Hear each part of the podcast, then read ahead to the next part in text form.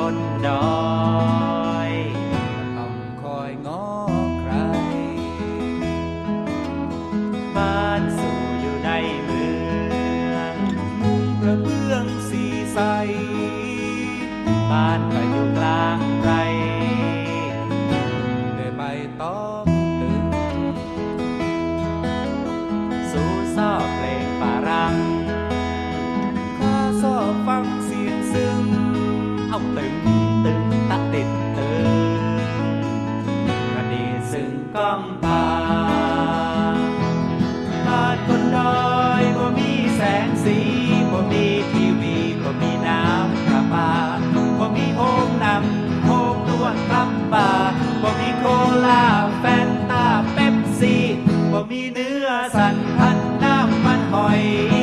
คนบนดอยชอบกินข้าวจีก็มีน้ำ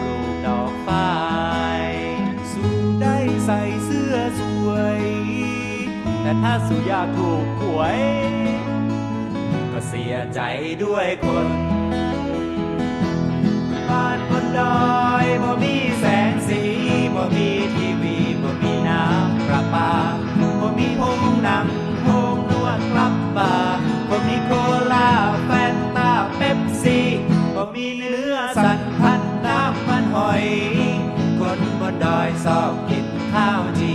บ่มีน้ำหอมน้ำปรุงอย่างดีแต่หมูเอามี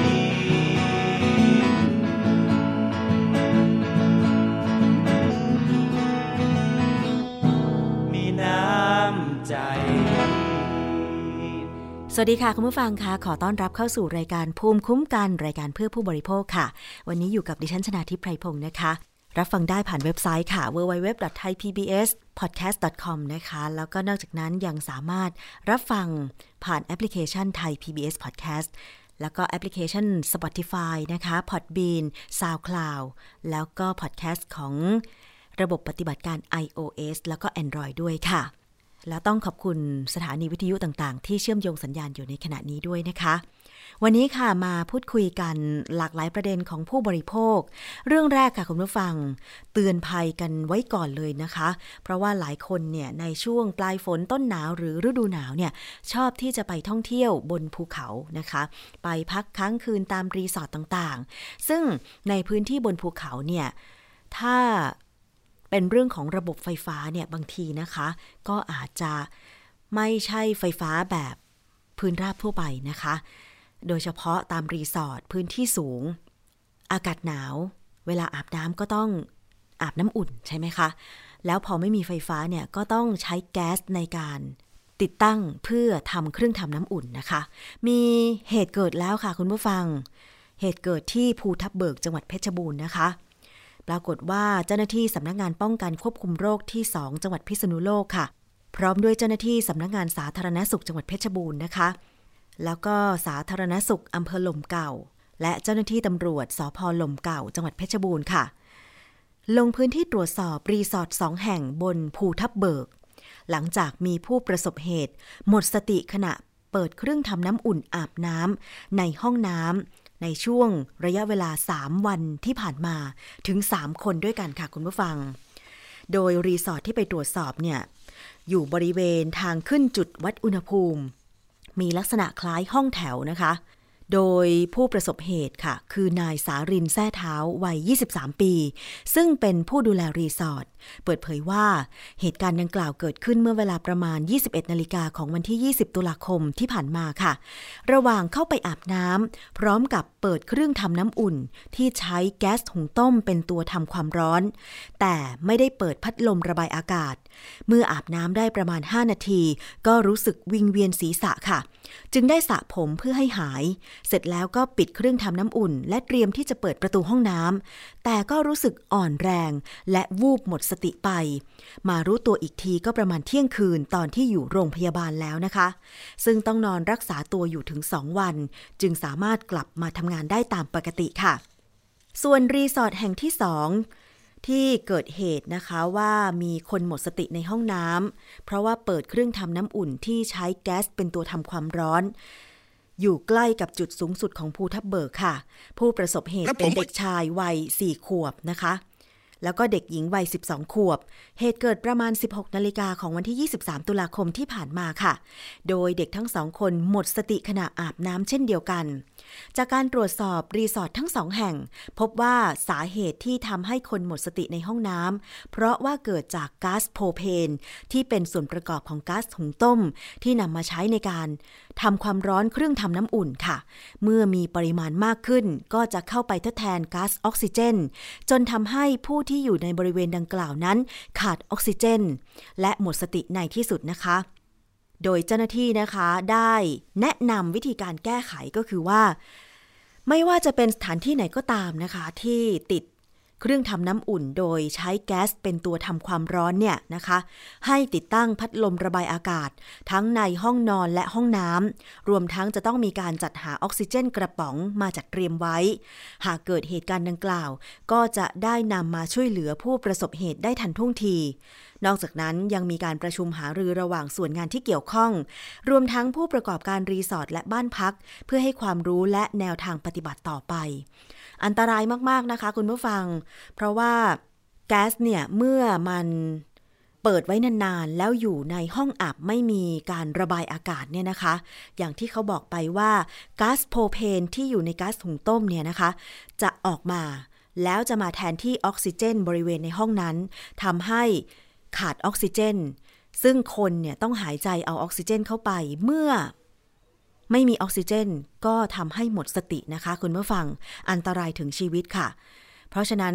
ดิฉันคิดว่าถ้ามีทางเลือกอื่นในการใช้เชื้อเพลิงในการทำความร้อนเครื่องทำน้ำอุ่น ก็น่าจะใช้วิธีอื่นนะคะ หรือต้องติดตั้งเครื่องทำน้ำอุ่น โดยใช้แก๊สเนี่ยอย่างถูกต้อง น่าจะมีช่องระบายอากาศของห้องน้ำหรือว่าติดตั้งพัดลมระบายอากาศที่ดีเพียงพอนะคะ คุณผู้ฟัง อันนี้ก็เอามาเตือนภัยกันสำหรับท่านที่นิยมไปพักค้างคืนบนยอดดอยสูง เพราะว่ามันมีอากาศหนาว แต่ก็ต้องตามมาด้วยรีสอร์ทหรือห้องพักที่อาจจะใช้เครื่องทำน้ำอุ่นที่ใช้แก๊สหุงต้มนะคะ ถ้าเกิดว่าจะต้องไปพักสถานที่เหล่านี้เนี่ย ขอให้คุณสำรวจให้ดีค่ะคุณผู้ฟัง ดิฉันเคยเหมือนกันนะคะ ขึ้นไปที่ดอยผาตั้งจังหวัดเชียงราย ไปพักรีสอร์ทที่เขาใช้แก๊สหุงต้ม เป็นตัวทำความร้อนเครื่องทำน้ำอุ่นเช่นเดียวกัน ตอนแรกก็กลัวค่ะคุณผู้ฟัง เพราะเพราะว่าเปิดมาเนี่ยมันรู้สึกว่ามันไม่ปกติมันเสียงดัง เสียงดังมากกว่า เครื่องทำน้ำอุ่นที่ใช้ไฟฟ้านะคะ ตอนแรกไม่กล้าเปิด แต่ พอทดลองไปสักพักหนึ่งก็ลองเปิดดูเปิดปิด เปิดปิดนะคะก็เลยคุ้นๆขึ้น แต่ทีนี้ว่าโชคดีตรงที่ห้องน้ำที่รีสอร์ทแห่งที่ดิฉันไปพักเนี่ยนะคะ มันมีช่องระบายอากาศด้านบน แล้วมีพัดลมระบายอากาศ เราต้องเปิดไปพร้อม ๆ กันนะคะ ไม่เช่นนั้นแล้วก๊าซที่อยู่ในก๊าซถุงต้มเนี่ย มันออกมาแล้ว จะทำให้เราไม่มีอากาศไม่มีออกซิเจนในการหายใจ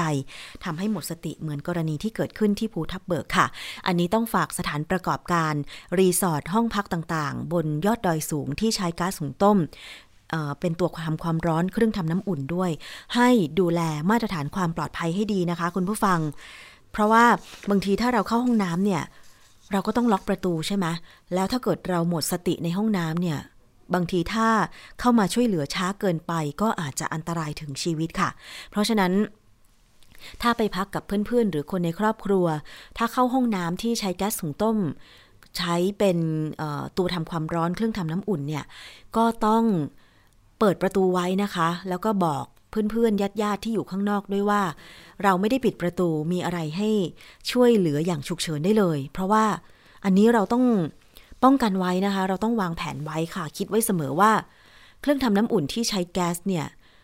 พอเราเปิดเนี่ย แก๊สมันต้องฟุ้งกระจายออกมาแน่นอนนะคะ ถ้าระบายอากาศไม่ดี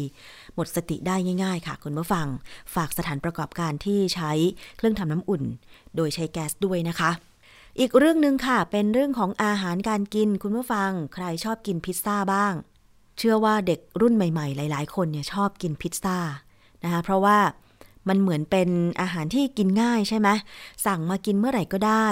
ส่งรวดเร็วภายในครึ่งชั่วโมงก็มีนะคะสำหรับบางยี่ห้อ แต่ว่าที่จังหวัดชุมพรค่ะ มีเจ้าของพิซซ่าหน้าทะลักนะคะ ที่จำหน่ายอยู่ในจังหวัดชุมพร ได้เปิดเมนูใหม่ค่ะนำทุเรียนหมอนทองมาสร้างจุดขายทำเป็นพิซซ่าหน้าทุเรียน ปรากฏว่าได้รับความนิยมจากลูกค้าเป็นจำนวนมากเลยทีเดียวนะคะ คุณผู้ฟังลองนึกภาพนะ ทุเรียนหมอนทองวางอยู่บนหน้าพิซซ่าแล้วเอาเข้าเตาอบ โอ้โห คุณผู้ฟัง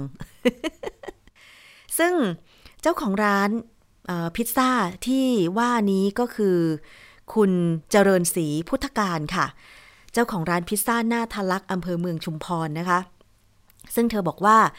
เมนูพิซซ่าของร้านเนี่ยมีมากมายหลายเมนูค่ะ แต่ที่ไม่เหมือนที่อื่นก็คือพิซซ่าหน้าทุเรียนนะคะคุณผู้ฟัง เป็นทุเรียนหมอนทองของที่สวนของเธอที่จังหวัดชุมพรนะคะ เธอจะนำทุเรียนเนี่ยเป็นเนื้อทุเรียนล้วนๆมาวางบนขนมปังที่ใช้ทำพิซซ่า เมื่ออบออกมาก็จะมีความหอมของทุเรียน และซอสสูตรพิเศษ เฉพาะที่ร้านคิดค้นขึ้นมานะคะ ซึ่งก็ถือว่าลงตัว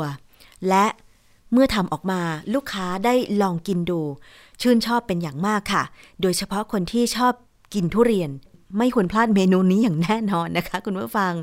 แม่ดิฉันเห็นภาพแล้วมันก็เป็นอีกเมนูหนึ่งนะคะ เป็นคล้ายๆกับเอาผลไม้ไทยๆมาผสมผสานกับผลไม้กับความเป็น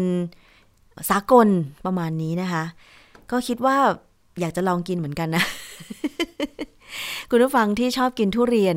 อาจจะมีความคิดเหมือนดิฉันนะคะ คือดิฉันก็แปลกนะ ดิฉันกินทุเรียนสดๆได้ แต่ไม่ชอบกินผลิตภัณฑ์ที่แปลรูปจากทุเรียน เช่น ทุเรียนกวนนะคะ แต่สำหรับพิซซ่าหน้าทุเรียนก็น่าลองเหมือนกัน ว่าจะมีรสชาติเป็นยังไง คือลองนึกถึงรสชาติของทุเรียนที่มันจะมีความมัน ความเข้มข้นนะคะ แล้วก็กลิ่นเฉพาะของทุเรียน เมื่อนำไปอบบนแป้งเนี่ยมันจะรู้สึกยังไง คือทุเรียนมันหวานนะคะ แต่ส่วนมากพิซซ่าที่เราเคยกินมาเนี่ยหน้าทะเลบ้างหน้าแฮมชีสอะไรบ้างเนี่ย มันไม่หวานใช่ไหมคะ ทีนี้เมื่อความหวานผสมผสานกับแป้งพิซซ่าเนี่ยมันจะเป็นยังไง อันนี้ก็น่าลองนะ แต่คุณผู้ฟังต้องคิดไว้อยู่อย่างว่า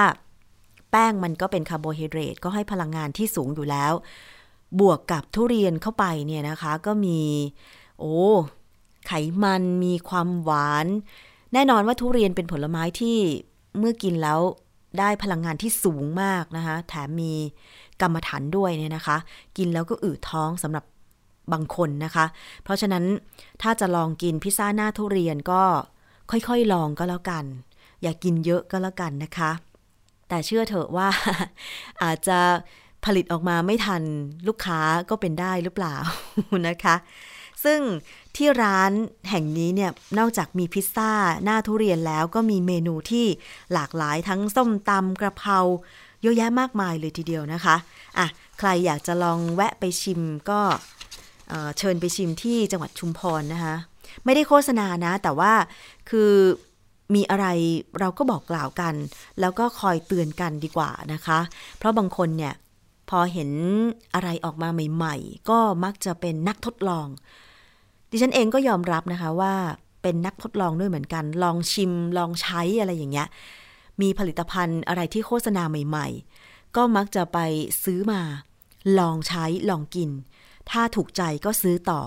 ถ้าไม่ถูกใจก็ครั้งเดียวจบ คิดว่าหลายคนก็คงเป็นเหมือนกันนะคะ เพราะฉะนั้น ก็ไม่ผิดหรอกค่ะ ก็ไม่แปลกหรอกค่ะ ที่จะเป็นคนชอบลองกินลองใช้นะคะ แต่ว่าถ้าเกิดสมมุติอะใครไปลองกินลองใช้แล้วชอบขึ้นมา แล้วกินแต่แบบนั้นตลอดใช้แต่แบบนั้นตลอดเนี่ย บางทีมันอาจจะแบบเป็นการกินที่ให้สารอาหารเพียงอย่างเดียว โดยที่ได้รับสารอาหารอย่างอื่นน้อยนะคะทำให้เราเป็นโรคขาดสารอาหารได้นะคุณผู้ฟัง บางคนเห็นน้ำหนัก เกิน เห็นรูปร่างสูงใหญ่เนี่ยเขาขาดสารอาหารก็มีนะ เป็นไปได้ยังไงก็เพราะว่าเขาทานอาหารไม่ครบอะค่ะ ชอบแบบไหนก็กินแต่อย่างนั้นนะคะ ชอบแบบไหนก็กินแต่อย่างนั้น ไม่กินอาหารให้มันครบถ้วนตามที่ร่างกายต้องการ อาจจะกินแป้งกินหวานมากเกินไป ไม่กินผักไม่กินผลไม้อย่างเงี้ย อันนี้ก็ต้องคอยเตือน ตัวเองเตือนคนรอบข้างอยู่บ่อยๆ ว่าต้องคอยกินอาหารที่มันครบถ้วนนะคะ เพราะว่าสุขภาพร่างกายของเราเนี่ยอย่างที่เคยสัมภาษณ์คุณหมอหรือนักวิชาการนักวิทยาศาสตร์หลาย ๆ คนที่ผ่านมา ก็แนะนำค่ะ ว่าควรจะกินอาหารให้ครบ นอกจากครบ 5 หมู่แล้ว ครบมื้อครบกับความต้องการของร่างกาย เพราะว่าบางคนเนี่ยใช้พลังงานสูงเช่นนักกีฬาใช่ไหมคะ อันนี้ก็ต้องมี คาร์โบไฮเดรตแล้วก็ไขมันมากหน่อยใช่ไหมคะ เพราะว่าต้องใช้พลังงาน แต่ถ้าใครไม่จำเป็นก็อาจจะกินไขมัน กินคาร์โบไฮเดรตน้อยหน่อย กินผัก กินผลไม้มากขึ้นนะคะ อันนี้ก็อยู่ที่การดูแลสุขภาพของเราค่ะ มาถึงกันอีกเรื่องหนึ่งนะคะ เป็นเรื่องของการช่วยเหลือผู้บริโภค กรณีสถาบันการเงินไม่อนุมัติสินเชื่อ เพื่อชำระค่าอสังหาริมทรัพย์ ซึ่งทางสำนักงานคณะกรรมการคุ้มครองผู้บริโภค หรือสคบได้ลงนามบันทึกข้อตกลงความร่วมมือหรือ MOU กับผู้ผลิต กับผู้พัฒนา อสังหาริมทรัพย์นะคะ เมื่อวันที่ 30 กันยายน 2563 ค่ะ รัฐมนตรีประจำสำนักนายกรัฐมนตรี นายอนุชานาคาสายนะคะ เป็นประธานพิธีลงนามบันทึกข้อตกลงความร่วมมือ แนวทางการช่วยเหลือผู้บริโภค กรณีสถาบันการเงินไม่อนุมัติสินเชื่อ เพื่อชำระค่าอสังหาริมทรัพย์นะคะ ด้วยเหตุผลที่ว่า สภาวะการปัจจุบันได้มีการพัฒนาในหลาย ๆ ด้าน ไม่ว่าจะเป็นเรื่องของเทคโนโลยี นวัตกรรม ที่ผู้ประกอบการธุรกิจได้นำมาใช้เป็นกลยุทธ์ในการชักชวนให้ผู้บริโภค เข้าไปใช้บริการ หรือทำสัญญา ประกอบกับทางสคบโดยกองคุ้มครองผู้บริโภคด้านสัญญา ได้เชิญผู้แทนของสมาคมอสังหาริมทรัพย์ไทย สมาคมธุรกิจบ้านจัดสรร สมาคม อาคารชุดไทย และผู้ประกอบธุรกิจพัฒนาอสังหาริมทรัพย์เข้าร่วมหารือเพื่อกำหนดแนวทาง หรือมาตรการช่วยเหลือและแก้ไขปัญหา กรณีผู้บริโภคไม่ได้รับการอนุมัติสินเชื่อ จากสถาบันการเงิน ซึ่งในการประชุมมีการพิจารณาเงื่อนไขต่างๆ เพื่อนำไปสู่มาตรการที่เป็นที่ยอมรับของทุกฝ่าย ทั้งนี้ค่ะก็มีความเห็นร่วมกันในการแก้ไขปัญหาดังกล่าว และได้กำหนดแนวทางในการแก้ไขปัญหาเรียบร้อยแล้วนะคะ ทางสคบจึงได้ มีการลงนามบันทึกข้อตกลงความร่วมมือ หรือ MOU แนวทางการช่วยเหลือผู้บริโภค กรณีสถาบันการเงินไม่อนุมัติสินเชื่อ เพื่อชำระค่าอสังหาริมทรัพย์ขึ้น เพื่อเป็นแนวทางการช่วยเหลือผู้บริโภคที่ประสบปัญหาเกี่ยวกับ การที่ไปขอกู้สินเชื่อกู้เงินนะคะแล้วไม่ได้รับอนุมัติ เพื่อชำระค่าสังหาริมทรัพย์ ให้แก่ผู้พัฒนาอสังหาริมทรัพย์ตามสัญญา อันนี้ก็ถ้าเป็นแนวทางการช่วยเหลือหรือออการขอร้องเรียนนะคะ การร้องเรียนต่อสคบเนี่ยน่าจะมีรายละเอียดที่เพิ่มเติมมากกว่านี้นะคะ คือจริงๆแล้วเนี่ยกรณีที่เราไป ทำสัญญาเพื่อกู้เงิน หรือขอสินเชื่อกับสถาบันการเงิน มันก็มีมาตรการ หรือมีแนวทางปฏิบัติต่างๆ อยู่แล้วมีกฎระเบียบที่ชัดเจนอยู่แล้วนะคะ เพียงแต่ว่าบางทีเนี่ยผู้บริโภคอาจจะไม่ได้มีข้อมูล เกี่ยวกับการทำสัญญาหรือข้อปฏิบัติต่างๆ อาจจะเป็นข้อที่เสียเปรียบนะคะ ไม่ว่าจะเป็นสถาบันการเงินใด ๆ ก็ตามได้นะคะ โดยเฉพาะการทำสัญญาเพื่ออกู้เงินซื้ออสังหาริมทรัพย์ ซึ่งเป็นเงินก้อนใหญ่นะคะ แล้วก็มีระยะเวลาผูกพันที่หลายปีเนี่ยอย่างเช่นกู้บ้านครั้งหนึ่งเนี่ยนะคะ กว่าจะผ่อนหมดหลังหนึ่งก็ใช้เวลา 25 ปี 30 ปีนะคะ แต่บางคนมีเงินก้อนมาโปะ ก็อาจจะหมดหนี้หมดสินค่าบ้านเร็วขึ้นอะไรอย่างเงี้ยนะคะ ดิฉันก็มีเหมือนกันนะคะ แน่ ๆ เลย เชื่อเถอะว่าใครที่จะซื้อบ้านมีบ้านเป็นของตัวเองสักหลังเนี่ยนะคะ ไม่ว่าหลังเล็กหลังใหญ่ จะเป็นอาคารชุดบ้านเดี่ยวหรือทาวน์เฮาส์เนี่ยนะคะ ส่วนมากเลยเนี่ยก็ต้องไปกู้เงินสถาบันการเงินนะคะ เพราะว่ามันเป็นเงินก้อนใหญ่ ใหญ่ที่สุดในชีวิตของคนเรา ที่จะสามารถกู้ได้เลยก็ว่าได้นะคะ ซื้อรถยนต์บางทีอาจจะยังก้อนไม่ใหญ่เท่าบ้านเนี่ย อย่างบ้านตอนนี้นะคะ ถ้าเป็นในเขตกรุงเทพ หรือปริมณฑลจังหวัดรอบๆ กรุงเทพเนี่ยก็ราคาหลักหลายล้านแล้วนะคะ ถ้าเป็นบ้านเดี่ยวใช่ไหมคะ แม้แต่หัวเมืองใหญ่ ๆ อย่างเชียงใหม่เนี่ย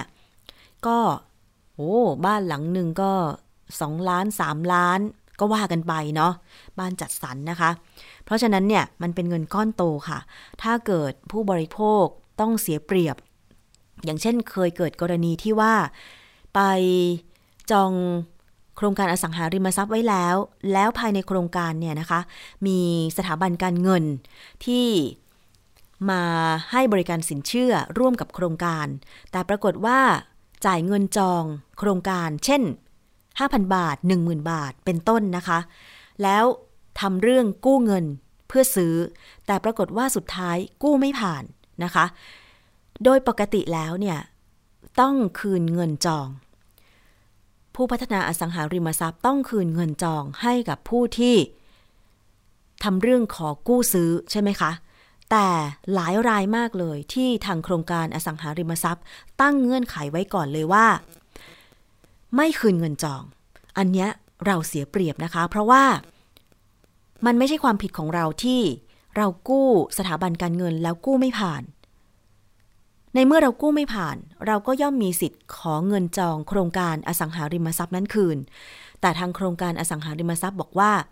เป็นการเสียโอกาสแก่ผู้กู้คนอื่น แบบเนี้ยอันนี้ต้องร้องเรียนนะคะ ต้องร้องเรียน ไม่ว่าจะเป็นที่สคบหมายเลขโทรศัพท์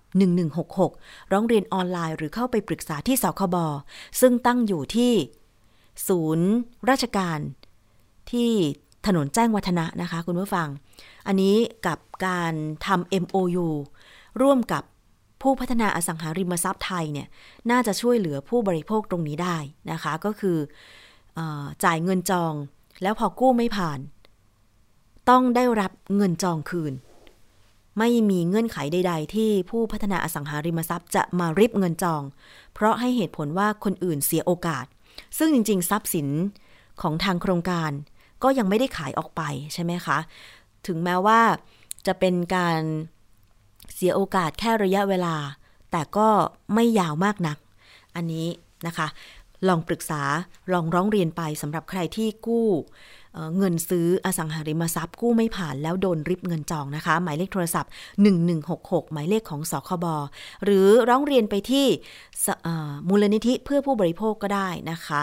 ง่าย ๆ เลยเข้าไปที่ Google เซิร์ชหาร้องเรียนออนไลน์มูลนิธิเพื่อผู้บริโภคได้ พูดถึงเรื่องอสังหาริมทรัพย์ ที่อยู่อาศัยเนี่ยนะคะ ก็มีข่าวออกมาเหมือนกันว่าตอนนี้เนี่ยธุรกิจอสังหาริมทรัพย์ มีปริมาณ ของบ้านของห้องชุดเนี่ยล้นเกินความต้องการของตลาดค่ะคุณผู้ฟัง ธุรกิจอสังหาริมทรัพย์ปรับตัวรับมือผลกระทบกรณีที่ สถาบันการเงินปฏิเสธสินเชื่อเพิ่มมากขึ้น เพื่อชดเชยความเสี่ยง หลังสิ้นสุดมาตรการพักชำระหนี้นะคะ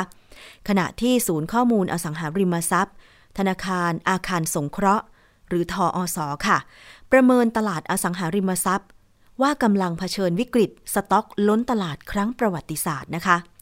ก็หมายความว่ามีจำนวนบ้าน หรืออาคารชุดที่อยู่อาศัยเนี่ย สร้างออกมาเกินความต้องการของผู้ซื้อทำให้ ตอนนี้อาจจะยอดขายฝืด แล้วส่งผลถึงสถาบันการเงินที่ปฏิเสธการให้สินเชื่อแก่ผู้กู้นะคะ มาตรการพักชำระหนี้ที่สุน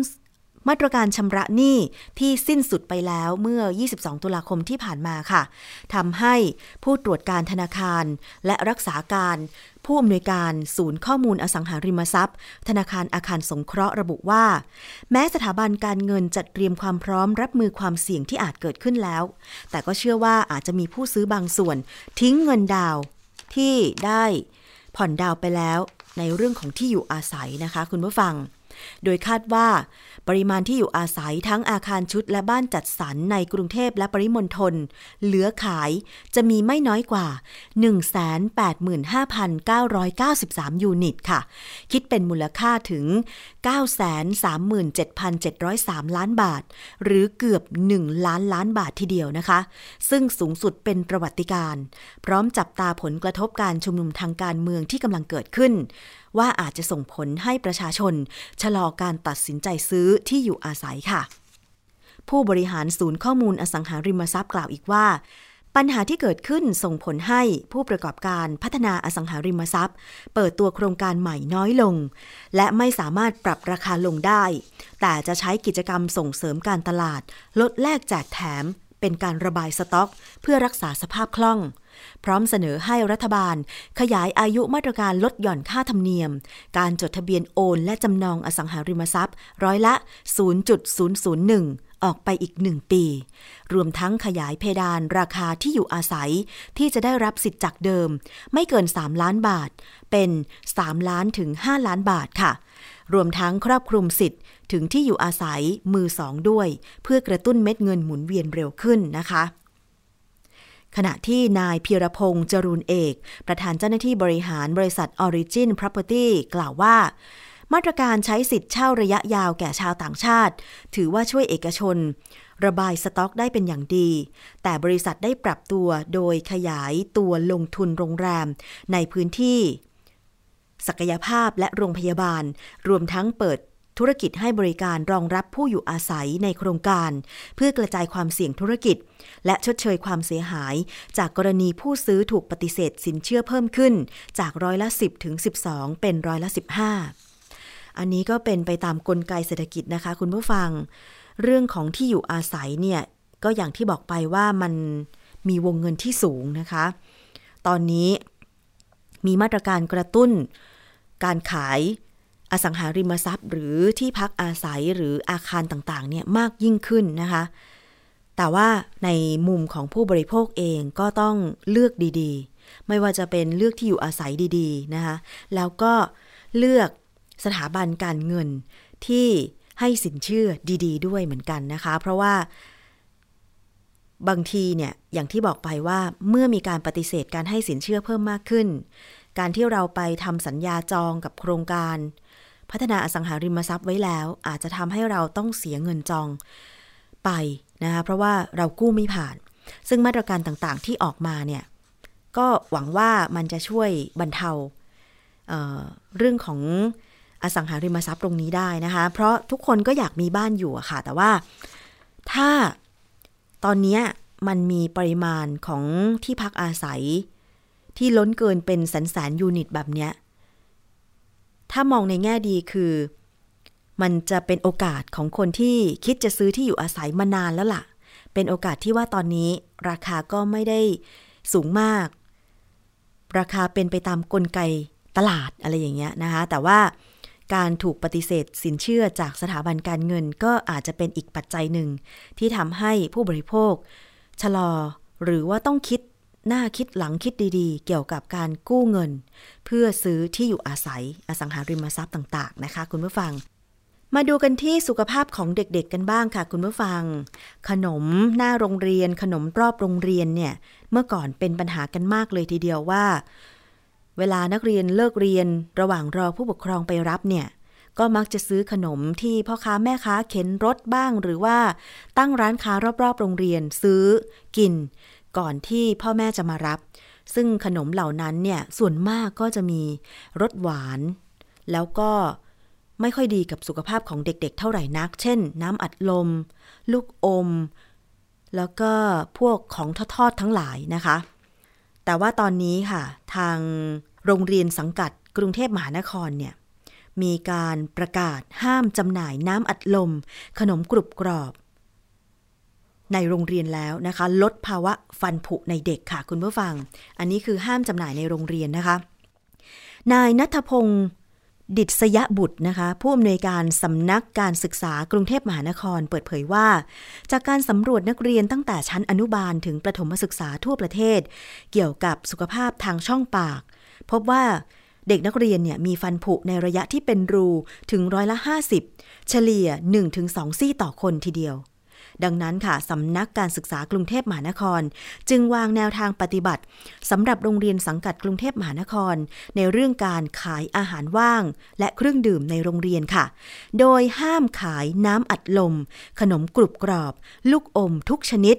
อาหารประเภทปิ้งย่างที่ไม่สะอาด มีโภชนาการต่ำและไม่ปลอดภัย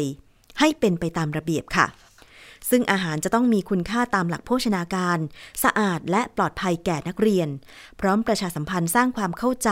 ในเรื่องของการขายอาหารแก่บุคลากรและร้านค้า ทั้งในโรงเรียนและบริเวณรอบโรงเรียนด้วยตลอดจนให้ผู้บริหารสถานศึกษา ครูอาจารย์ อบรมให้ความรู้แก่นักเรียน ในการเลือกอาหาร และเครื่องดื่มที่มีประโยชน์ต่อสุขภาพนะคะ พร้อมให้คำแนะนำนักเรียนให้หลีกเลี่ยงการซื้ออาหารเครื่องดื่ม ที่ไม่มีประโยชน์โดยเฉพาะบริเวณรอบโรงเรียน อันนี้เป็นนโยบายของทางกรุงเทพมหานคร คือตอนเนี้ยประกาศสั่งห้ามนะคะ ไม่ให้ร้านค้าในโรงเรียนขายขนมกรุบกรอบ น้ำอัดลม หรือว่าลูกอมและอาหารปิ้งย่างที่ไม่สะอาด แก่นักเรียนแล้ว แต่ว่ารอบโรงเรียนนี่สิคะ ก็ยังไม่สามารถห้ามได้ เพราะฉะนั้นก็ให้ความรู้เด็กนักเรียนแล้วคุณครูเนี่ยก็น่าจะเป็นตัวอย่างที่ดีสำหรับเด็กนักเรียนใช่ไหมคะ เพราะว่าถ้าคุณครู เลือกอาหารดีๆ ให้นักเรียนเห็น นักเรียนก็จะได้เห็นว่าอ๋อนี่ไงสิ่งที่คุณครูเลือกเป็นสิ่งที่ดี เพราะฉะนั้นเราทำตามคุณครูดีกว่าอะไรอย่างเงี้ยนะคะ เพราะว่าจริง ๆ ถ้าอยู่ที่บ้านเนี่ย บางทีพ่อแม่ก็เป็นคนที่ปรามลูกได้อะอย่างหลานชายดิฉันเนี่ยนะคะ คือเขาก็เป็นนิสัยเด็กอะค่ะ อายุประมาณ 9 ขวบ 10 ขวบ เขาก็เป็นตั้งแต่เด็กๆละ เวลาเจอเขาเนี่ย เขาชอบกินอะไรนะคะ เขาก็จะกินอยู่แบบนั้น อย่างเคยมีครั้งหนึ่งพาหลานชายไปนั่งกินไอศครีมในร้านที่ห้างนะคะ ปรากฏว่า คือด้วยความที่เขาเองก็ไม่ได้กินไอศครีม ที่นั่งร้านบ่อยๆ มั้งคะ พอเขากินไปถ้วยหนึ่งแล้วเขาติดใจ ถ้วยหนึ่งมีสามลูกนะคะสำหรับเด็กประมาณตอนนั้นสักหกเจ็ดขวบ ถ้วยหนึ่งมีสามลูกคุณผู้ฟังถ้วยใหญ่ ๆ นะคะ เขาก็เลือกรสที่เขาชอบ ให้กินหนึ่งถ้วยไปละ ปรากฏว่าเขายังไม่อิ่ม แล้วเขาก็จะมาคล้ายๆ กับตักของเรากินนะคะดิฉันก็เลยบอกว่าโอเค ถ้าอย่างนั้นก็จะให้กินอีกสองลูกได้ อีกถ้วยหนึ่งแต่ขอแค่สองลูกนะเขาก็ทำตามเขาก็ไปเลือกอีกสองลูกนะคะ อันเนี้ยก็ยอมตามใจหลาน เพราะว่านานๆเจอกันทีแล้วก็เห็นว่าก็ไม่ค่อยได้ออกมากินไอศครีมข้างนอกใช่ไหมคะ แต่เมื่อกลับไปถึงบ้านเนี่ย เมื่อเขาจะ ดื่มน้ำหวานหรือดื่มนมรสสตรอเบอรี่ประมาณสักสามแก้วเนี่ยดิฉันก็ต้องคอยปรามละ คือดื่มนมอะดีนะคะ แต่ปรากฏว่านมเป็นรสหวานเป็นรสสตรอเบอรี่ ซึ่งมันอร่อยคุณผู้ฟัง เด็กๆจะชอบมากเลยนะ มันหอมๆ คือเขาดื่มหนึ่งแก้วไปละ เราก็เข้าใจว่าโอเคหนึ่งแก้วก็พอดีเนาะสำหรับในมื้ออาหารหนึ่งนะคะ แต่ปรากฏว่าเขาไม่พอค่ะ เขาไปหยิบดื่มเองจากตู้เย็นอีกแก้วหนึ่ง ยังไม่พออีกจะหยิบอีก ตลกดีเหมือนกันนะคะ คุณผู้ฟัง เราก็ด้วยความที่แบบเห็นหลานดื่มนมได้เราก็ดีใจ แต่ถ้าเป็นแก้วที่สามในหนึ่งมื้อเนี่ยก็ต้องคอยปรามว่า พอได้แล้ว เอาไว้ดื่มมื้ออื่นบ้างนะคะ อันนี้ก็เเล่าสู่กันฟังค่ะ เพราะว่าถ้าเป็นเด็กๆนะเขาจะยับยั้งชั่งใจตัวเองไม่ค่อยได้ ผู้ใหญ่ก็ต้องคอยปรามนะคะ ดิฉันเชื่อแน่ว่าหลายบ้านเนี่ยปรามไม่ค่อยได้เลย มักจะตามใจบุตรหลานซะเป็นส่วนใหญ่นะคะ เพราะว่าด้วยความที่รักบุตรหลานแหละว่าอย่างนั้นเถอะนะคะ แต่ถ้าจะให้ดีไปกว่านั้นคือรักเขาในระยะยาวคือ อยากจะให้เขามีสุขภาพดีก็ต้องคอยปรามเวลาเขาจะกินอะไรที่ไม่มีประโยชน์นะคะ คุณผู้ฟัง เอาละค่ะนี่คือช่วงเวลาของรายการภูมิคุ้มกัน รายการเพื่อผู้บริโภคนะคะ ในช่วงแรกก็ผ่านกันไปค่ะ เรามาเข้าสู่ช่วงที่สองดิฉันคุยกับดรแก้วกังสดานนภัย นักพิษวิทยานะคะ ช่วงคิดก่อนเชื่อ เราไปฟังงานวิจัยในเรื่องของนมค่ะคุณผู้ฟัง หลายคนทราบนะคะว่า ดื่มนมมีประโยชน์ทำให้ ได้รับโปรตีน ได้แคลเซียม สุขภาพร่างกายแข็งแรง โดยเฉพาะเด็กๆ แต่ว่ามันก็มีงานวิจัยที่ออกมาเหมือนกันว่า บางทีดื่มนมเนี่ยอาจจะเสี่ยงกับการป่วยเป็นมะเร็ง ข้อเท็จจริงเป็นอย่างไร เราลองไปฟังในช่วงคิดก่อนเชื่อค่ะ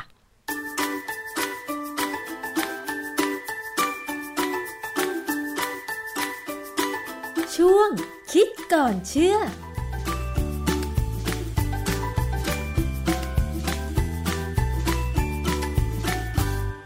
บกันในช่วงคิดก่อนเชื่อกับดรแก้วกังสดานนภัยนักพิษวิทยากับดิฉันชนาทิพไพรพงศ์นะคะ วันนี้พูดคุยกันเกี่ยวกับเรื่องของนมค่ะ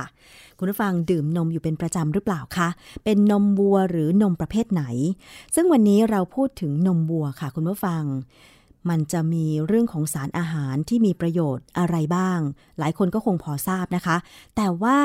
มันมีการตั้งคำถามที่ว่า เอ๊ะ คนเราเนี่ยไม่ควรจะดื่มนมวัว จริงหรือเปล่า เพราะว่าอาจจะไม่เหมาะกับสุขภาพของคนนะคะ อันนี้เราต้องไปฟังจากนักพิษวิทยาค่ะ อาจารย์คะกับการที่มีคำถามว่า คนไทยหรือว่ามนุษย์เราเนี่ยไม่ควรดื่มนมวัวเนี่ยจริงหรือเปล่าคะอาจารย์ ความจริงเรื่องนี้นะในทางด้านพิษวิทยาเนี่ย เคยมีงานวิจัยที่บอกว่าการดื่มนมวัวเนี่ย อาจจะเพิ่มความเสี่ยงต่อการเป็นมะเร็งเต้านม หรือเป็นมะเร็งส่วนอื่นด้วยนะฮะซึ่งอันนั้นเป็นสมมติฐานที่เขาตั้งขึ้นมาก็นานพอสมควร แต่ปัจจุบันก็ยังมีคนเชื่ออยู่เหมือนกัน ดังนั้นเนี่ยในทางการศึกษาแล้วเนี่ยโดยเฉพาะระบาดวิทยาเนี่ยเขาก็ศึกษามาตลอดบ่อยมากที่จะมีงานวิจัยออกมา ทุกปีสองปีจะออกมา อย่างในช่วงปีหนึ่งพันเก้าร้อยเจ็ดสิบเจ็ดสิบกว่าเนี่ยนะค่ะช่วงนั้นเนี่ยมีงานวิจัยสำคัญเลยออกมาบอกว่า คนทางตะวันตก อเมริกายุโรปเนี่ยนะเอ่อซึ่งกินเนื้อนมไข่ ซึ่งมีนมเป็นหลักด้วยนะค่ะคนพวกเนี้ยเขาจะมีปริมาณไขมันต่อวันที่กินเนี่ยสูงกว่าคนทางเอเชียค่ะ แล้วการกินไขมันสูงเนี่ยเลยทำให้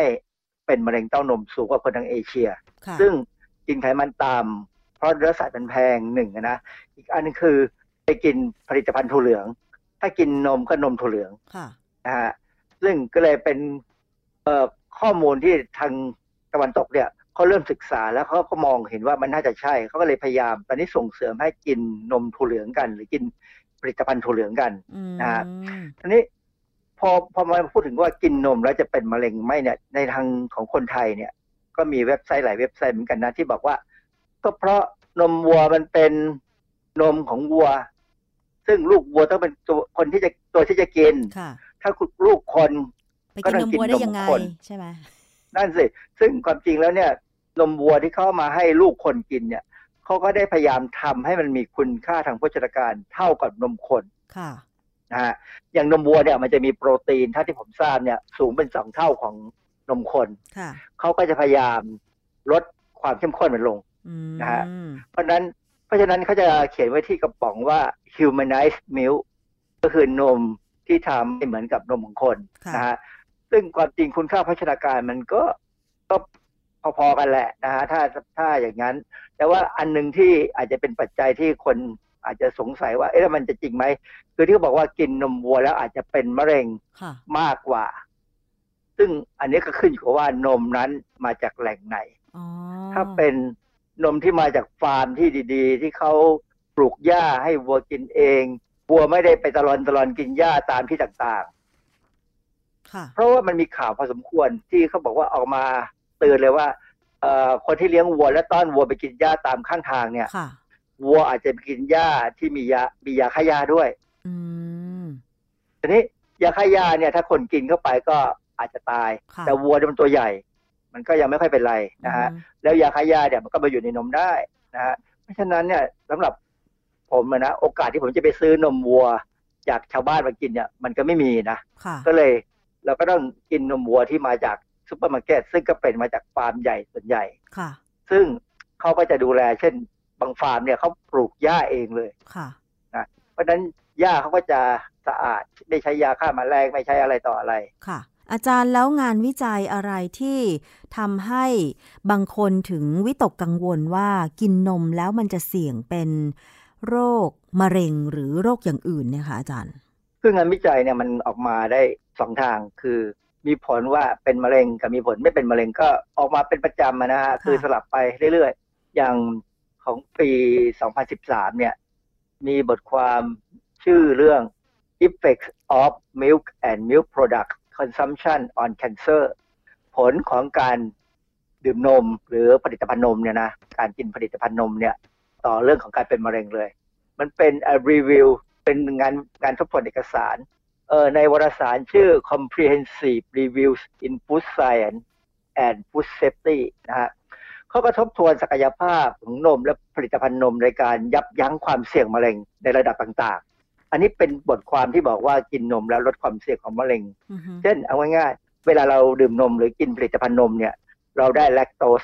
นะฮะค่ะน้ำตาลแลคโตสที่เราได้ไปเนี่ยพอมาเราเรากินไปแล้วเนี่ย บางส่วนก็ลงไปถึงลำไส้ใหญ่ ซึ่งแบคทีเรียในลำไส้ใหญ่พวกแลคโตไบซิลัสมันก็กินแลคโตสค่ะปล่อยออกมาเป็นแลคติกแอซิดคืออฮึกรดแลคติกกรดแลคติกเนี่ยจะเป็นตัวช่วยปรับสภาวะกรดด่างในลำไส้ใหญ่ให้ออกมากลางๆ ซึ่งสภาวะ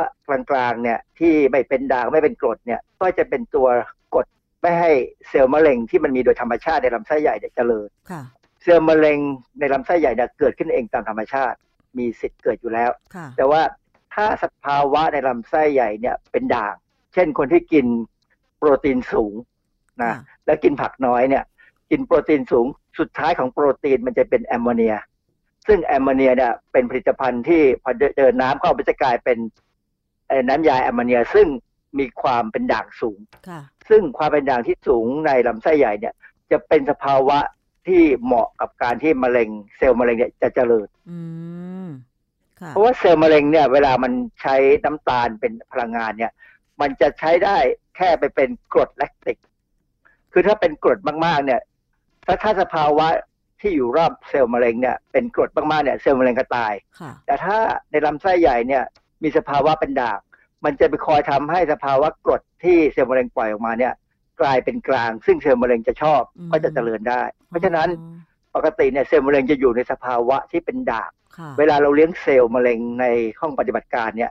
ตัวอาหารเลี้ยงเชื้อเนี่ยจะต้องมีสภาวะเป็นด่างค่ะเสมอ เพราะฉะนั้นอันนี้ก็เป็นบทความที่บอกว่ากินนมแล้วดีอือฮึแต่ว่ามันก็ยังมีบทความ ในปี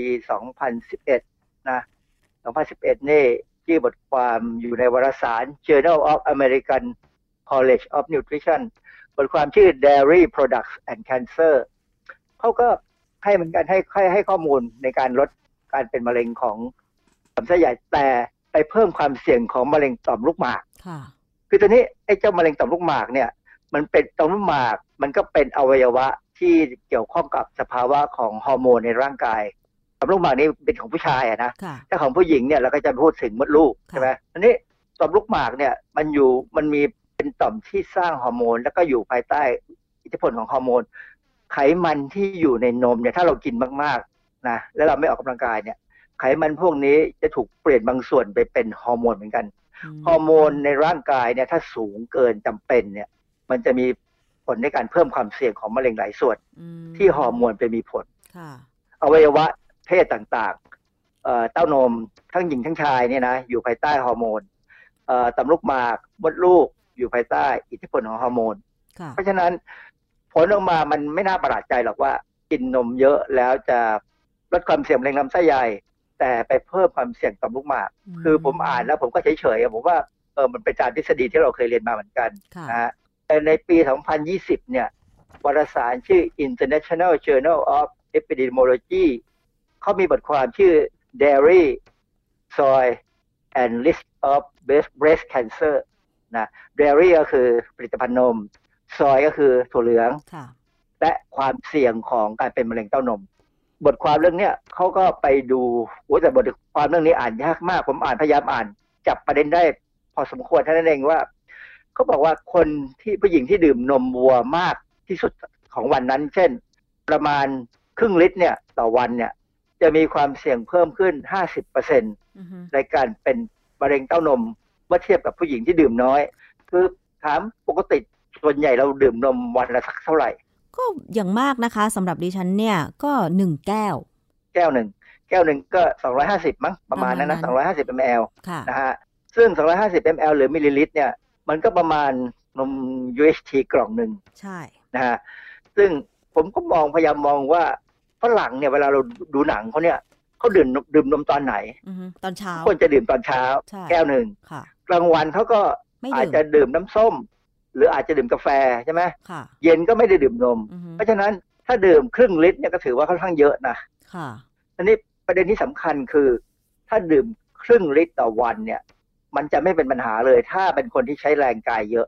คือเวลาเราพูดถึงนมเนี่ยต้องพูดถึงไขมันนมค่ะความจริงนมนี่ไม่ใช่ผลิตภัณฑ์ที่มีไขมันสูงสักเท่าไหร่หรอก แค่ 3.4เปอร์เซ็นของน้ำหนักของเอ่อเขาเรียกว่าอะไรน้ำหนักของสารอาหารค่ะนะไม่ได้พูดเป็นน้ำหนักของกับหรือปริมาตรนะเป็นน้ำหนักของสารอาหารต่อสารอาหารคือ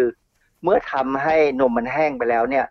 ส่วนที่แห้งเนี่ย 3.4เปอร์เซ็นเป็นไขมันนมค่ะเพราะเป็นเป็นโปรตีนนมทุกทีเออมันจะมีไขมันประมาณ 3.2เปอร์เซ็นก็ไม่มากเท่าไหร่ ไม่มากเท่าไหร่ถ้าออกกำลังกาย แต่จะมากเลย ถ้ากินอย่างอื่นเข้าไปด้กิวนยแล้วไม่ออกกำลังกายนะฮะเพราะว่าอันนี้มันเป็นน้ำหนักของพิจารณาของแห้งอะนะค่ะถ้าเป็นถึงเป็นน้ำก็ยังอยู่ประมาณเนี้ยเพราะฉะนั้นเวลาเราบอกว่า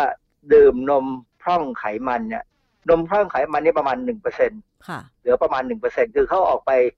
สองเปอร์เซ็นสามเปอร์เซ็นเนี่ยเพื่อเอาไปทำทำเนยชีสแล้วเอาไปเอาไปทำทำ butter ไปทำ butter นะทำเนย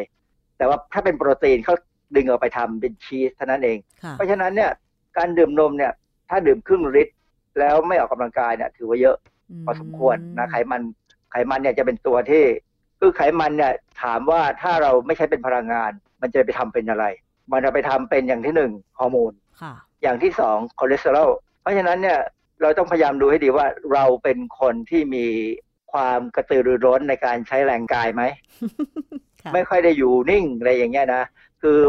ทั้งวันเนี่ยไม่อยู่นิ่งถ้าจะไม่ได้นั่งเลยจะเดินไปเดินมาทำนู่นทำนี่หรือว่าออกกำลังกายเนี่ยผมว่าดื่มครึ่งลิตรเนี่ยก็คงไม่ถึงกับมีปัญหาหรอก อาจารย์ในงานวิจัยเนี่ยมาจากประเทศฝั่งตะวันตกใช่ไหมคะเขาอาจจะมองถึงว่าเด็กๆ ทางฝั่งตะวันตกเนี่ยดื่มนมกันมากกว่าฝั่งเอเชียหรือเปล่า อย่างเด็กเนี่ยบางคนก็ดื่มก่อนไปโรงเรียนตอนเช้า แล้วก็ก่อนนอนอย่างเงี้ยค่ะอาจารย์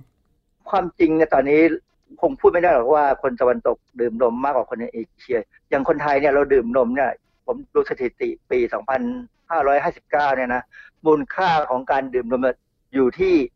51,000 ล้านบาท 50,000 ล้านนะ ซึ่งไม่น้อยนะ เยอะ ถ้าเราดูต่อตัวต่อคนเนี่ย คือบังเอิญเนี่ยการดื่มนมในประชากรไทยเนี่ยมันเป็นหนักที่คนมีสตังค์ค่ะซึ่งพอดื่มแล้วไม่ออกกำลังกายก็อ้วน เราจะเห็นเด็กอ้วนเลยว่าเป็นคนมีสตังค์อ้วน ซึ่งต่างจากเด็กอ้วนของคนไม่มีสตังค์ค่ะคือถ้าเป็นเด็กที่ยากจนเนี่ยอ้วนเนี่ยเขาอ้วนเพราะกินของหวาน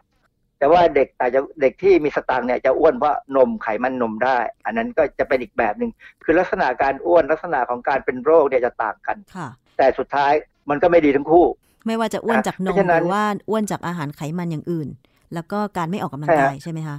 ครับต้องออกกำลังกายบ้างอย่างนั้นคือต้องให้เด็กได้วิ่งเล่นอะพูดค่ะจริงจริงๆเนี่ยเด็ก เด็กสมัยรุ่นผมเนี่ยนะอ้วนน้อยเพราะมันวิ่งเล่น มันเวลาพอกินข้าวกลางวันเสร็จตอนเรียนหนังสือเนี่ยเราก็ออกไปวิ่งเล่นค่ะ อาจารย์แล้วทีนี้เราพอจะสรุปอะไรได้ไหมคะ เผื่อว่าหลายท่านฟังอยู่แล้วจะมีความกังวลว่าเอ๊ะ เมื่อมันมีงานวิจัยของนมออกมาทั้งสนับสนุนให้ดื่มนม เพราะว่ามีประโยชน์ แล้วก็ออกมาในเชิงว่าดื่มนมแล้วจะเสี่ยงให้เกิดมะเร็ง อันเนี้ยเราพอจะสรุปอะไรได้ไหมคะสรุปง่ายๆคือว่าถ้าดื่มนมเป็นของดี เพราะนมเนี่ยให้ไขมันให้ ไอโปรตีน แล้วก็ให้แคลเซียมให้ฟอสฟอรัส ซึ่งมีประโยชน์ในการที่การเจริญเติบโตของเด็กเลยนะค่ะเพราะฉะนั้นยิ่งท่านสนับสนุนให้เด็กดื่มนมได้นะยิ่งดี เพราะว่าตอนนี้เรามีโครงการนมกลางวันโรงเรียนใช่ไหมที่ก็รัฐบาลเออให้ให้ดื่ม แต่ที่สำคัญต้องให้เด็กได้ออกกำลังกายค่ะ ให้ได้เล่นนะให้ได้เล่นแบบเด็กไทยเลยแหละไม่ต้องไปเล่นกีฬาก็ได้ ให้วิ่งเล่นกัน แล้วค่อยเข้ามาเรียนตอนกลางวันค่ะนะหรือว่าถ้าเป็นไปได้ถ้าหนักแค่ดีขึ้น ให้เล่นกีฬาอือฮึแล้วจะเห็นว่าเด็กไทยบางกลุ่มเนี่ยสูงใหญ่มากเล่นกีฬาได้สบายและเล่นกีฬาได้ดีๆ เนี่ย เพียงแต่ว่ายังสนับสนุนการกีฬาน้อยไปหน่อยค่ะนะอุปกรณ์กีฬาแพงไปหน่อยอะไรอย่างเงี้ยค่ะ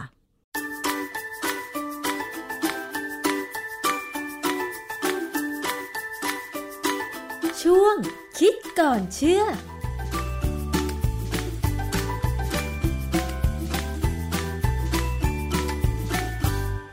และนี่ก็คือช่วงคิดก่อนเชื่อกับดรแก้วกังสดานนภัยนักพิษวิทยานะคะนำข้อมูลงานวิจัยที่น่ารู้มาอธิบายให้ฟังกันอย่างง่าย ๆ ค่ะ ถึงแม้ว่าเราอาจจะไม่ใช่นักวิทยาศาสตร์นะคะ แต่เมื่อเราได้ฟังคำอธิบาย จากนักวิทยาศาสตร์ นักวิจัยตัวจริง ก็คงจะพอรู้เป็นแนวทางบ้าง เพื่อปรับใช้ให้เกิดประโยชน์สูงสุดกับตัวเราเองนะคะ โดยเฉพาะเรื่องของการดูแลรักษาสุขภาพของผู้บริโภคค่ะ วันนี้หมดเวลาลงแล้วนะคะ กับรายการภูมิคุ้มกัน ขอบคุณสำหรับการติดตามรับฟัง ดิฉันชนะทิพไพรพงศ์ต้องลาไปก่อน สวัสดีค่ะ